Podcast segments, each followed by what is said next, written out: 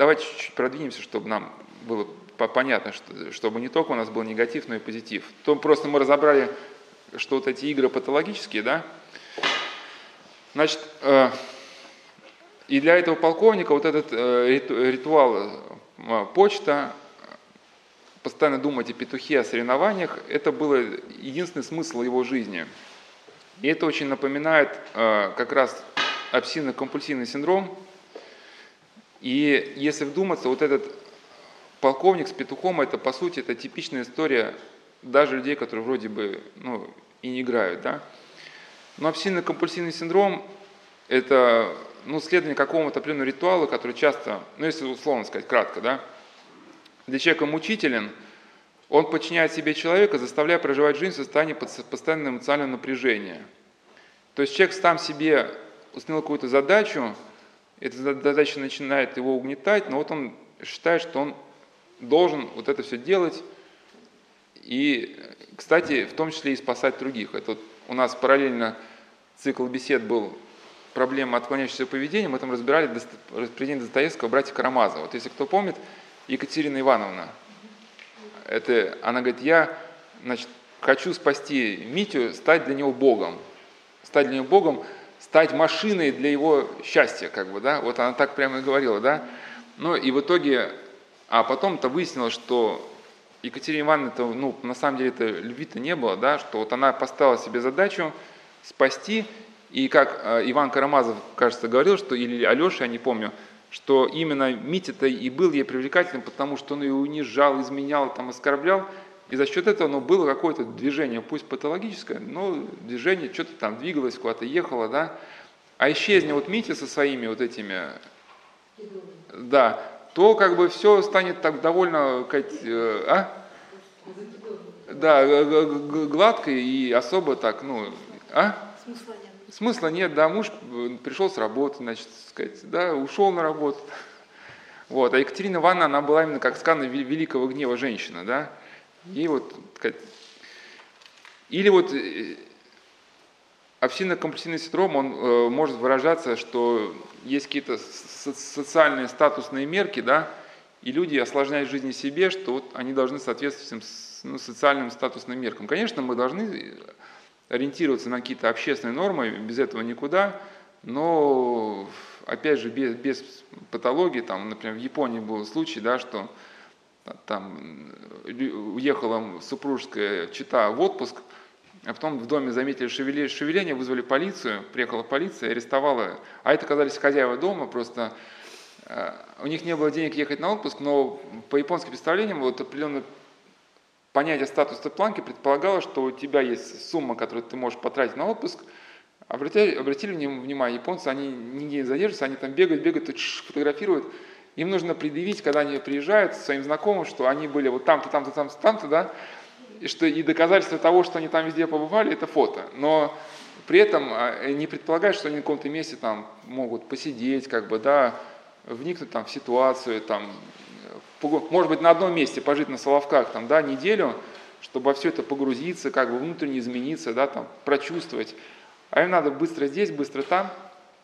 И, но им было стыдно признаться перед сказать, соседями, что у них нет денег на отпуск, потому что они тогда не соответствует социальным нормам. А, люди с обсессивно-компульсивным синдромом, но эта тема большая, у многих авторов этот синдром по-разному описан, и сейчас мы не будем про истинные корни говорить, сейчас просто то, что связано с темой полковника и петуха.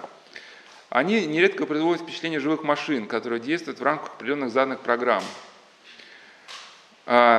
Для этих людей характерно, что профессиональное отношение к жизни, ну, принятое на работе, они переносят но не связаны с работой аспекты. То есть человек, начальник такой, без страха и упрека, там, который на работе все там с плеча рубит, он приходит домой, так, значит, сына, там, э, и начинается дальше война, как бы уже, э, сказать, э, дома.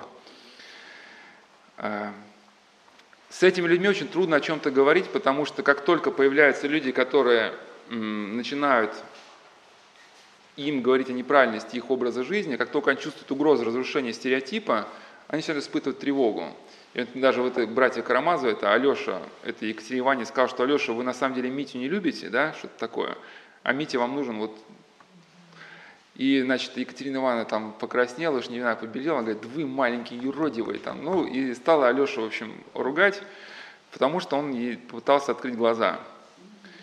А, эти люди, они набирают на себя бесконечное число обязанностей, и в результате чего они чувствуют свою миссию, предназначение священного долга. Ну, в том числе, кстати, и спасение ну, зависимых в том числе. Только это спасение зависимых не выражается в том спасении, это какое-то мучение, да? Как Антоний Суржский говорит, что некоторые люди так любят ближних, что ближний говорит, перестань же ты меня наконец любить, да, как бы это, знаете, причинить, э, причинить любовь, догнать и еще раз причинить любовь. И вот э, мама бывает спасает своих детей, что выражается вот в бесконечных звонках каждые 15 минут, где ты, и когда маме говорят, ну, ты знаешь, наверное, это слишком, ты просто парня сейчас задергаешь, он вообще перестанет с тобой общаться, ну, я же должна, я же должна, я же мать, как бы там, и вроде бы все это как бы, да, такая риторика, она, ну, все, все к священным символам, да, относится, но по сути, ведь речь, что э, матери не сколько нужно спасения сына, может быть, в данный момент, да, сколько э, деятельность, которая могла бы оправдать ну, собственное существование. Да, что вот, значит, я постоянно чем-то занята.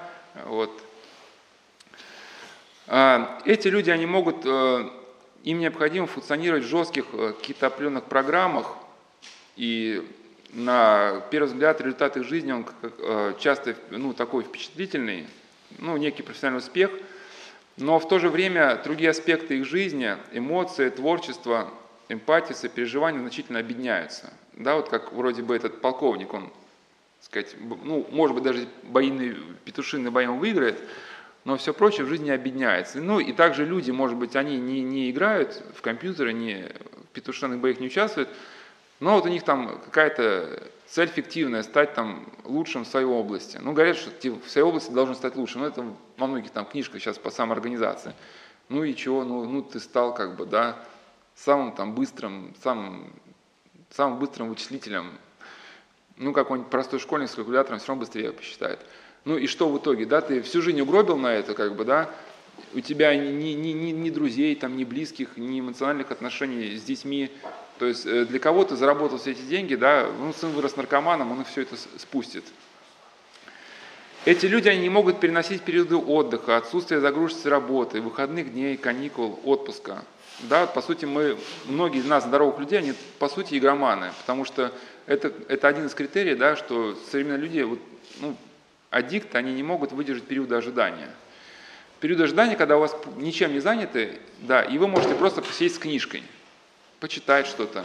Если вы с книжкой посидеть не можете, если шило в одном месте крутится, да, вот, значит, ну, по сути, аддиктивный механизм, он у вас включен. Аддиктивный механизм включает не только направленность к каким-то патологическим целям, но еще и внутреннюю разруху, внутреннюю устроенность, которой вы пытаетесь скрыться там. Кстати, вот подростки, они же в гаджетах тоже не просто так сидят. Да, было исследование, называется «8 часов на с самим собой», это статья есть на сказать, ресурсе «Медуза», я часто о нем упоминал. Современный учитель дал подросткам задание 8 часов не пользоваться гаджетами. Можно строить модели кораблей, гулять, но, но не общаться, можно читать книжки, но не общаться и не пользоваться техникой. Очень мало детей сумело 8 часов вообще продержаться. У кого-то стали, можно было вести дневник. У девочки 8 часов она продержалась, но у нее пошли суицидальные мысли. Учили говорит, что когда я читал дневник, у меня волосы дыбом вставали. Два мальчика выдержали спокойное испытание. Один занимался садоводством, другой строил модель, модель корабля. Вообще без проблем. Ну вот как наши святые говорят, да, что кто, правда, про монахов говорил Нил Синайский, что если там монах, он, значит, занят рукоделием, то с ним борется только один демон, и монах этого демона одолевает. А если монах не занимается рукоделием, да, в келе, то с монахом 8 демонов борются, и монаха они побеждают. Соответственно, вот этот хаос внутренний, о чем это исследование говорит, что у детей присутствует внутренний хаос, да, огромная внутренняя неустроенность, отсутствие жизненного какого-то уклада. И во время игры это может как-то заглушить, от этого отключиться. Когда гаджеты забирают, начинается хаос полный. Это было исследование, диссертация была Людмилы Сергеевны Медниковой, дефектолог – ну, на, на тему каких-то от, от, отклонений. Ну, если сказать ну, своими словами, смысл, смысл этой кандидатской, не помню, как называется, но очень сложное такое там, название такое, что э, вот ритм чередования, или какие-то у него главные фундаментальные были термины этого исследования, ну, по сути, ритм чередования, уклад как-то, да, что когда эти моменты в жизни человека присутствуют, то возникает, как, это, возможность, ну, какой-то перцепции, да, что ли, приспособление к реальности. То есть у нас там Великий пост, он повторяется, и мы можем уже начать привыкать к посту. Заранее перед постом к этому делу готовиться и уже оценивать, мы преуспели или не преуспели. Да? Какой-то уклад жизненный есть, да, вот там дома, там, например, не ужинаем, пока там, папа не придет или еще чего-то. И в рамках этого, соответственно, если у людей появляются вот какие-то такие внешние ритмичные структуры, то он начинает упорядочить внутреннее. И, по сути, вот проблема а проблема дефицита внимания – это не сколько, э, ну это, это скорее просто это следствие того, что общая жизнь человека, она хаотизирована. Здесь, а, соответственно, тут мало человеку каким-то образом э, затычку воткнуть в эту область, откуда хаос исходит, да, внутри. Если нету внешнего какого-то жизненного уклада, если нет, главное, навыка этот уклад создавать.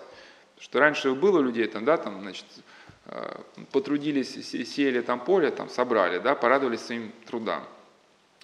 И поэтому проблема гаджетов – это вовсе не проблема гаджетов. Надо это абстрагироваться. Гаджет – это только один из сказать, сегментов. Это как ну, солдат на поле боя. Он может умереть от осколка, может от пули. Может какой-нибудь там ниндзя к нему подкрасться, там удавку ему закинуть там, на шею. Да? То есть вариантов или там в рукопашном бою, от какого удара э, вы умрете, там, от какого приема, там, вам сломают шею, задушат, там, ткнут в какую точку, вариантов масса. И вот гаджет это один просто из вариантов. Да.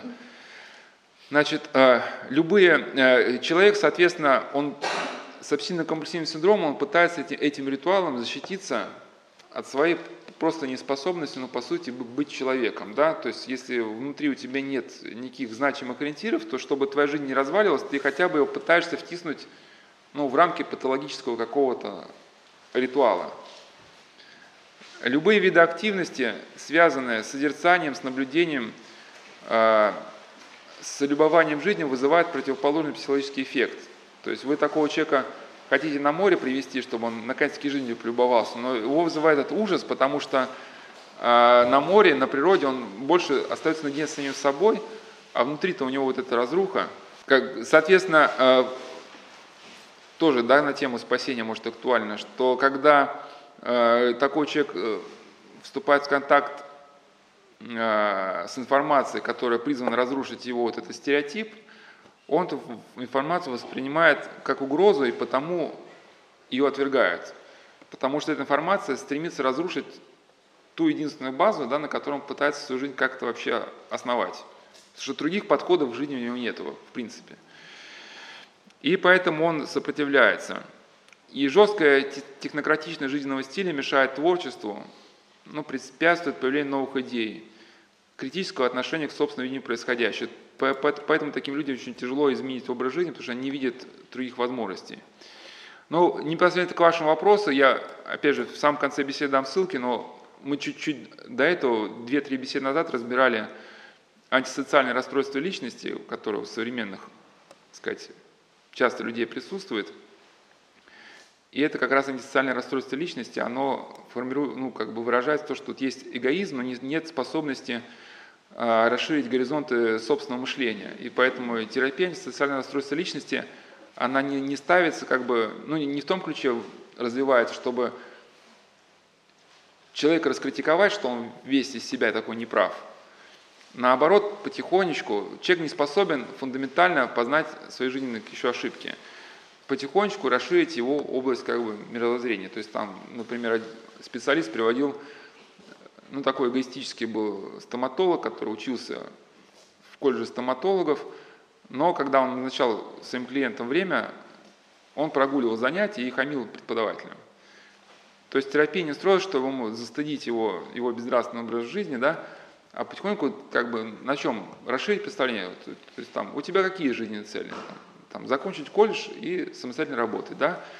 Но чтобы закончить колледж, тебе необходимо там, две вещи. Там, хорошие отношения с преподавателями и посещение занятий.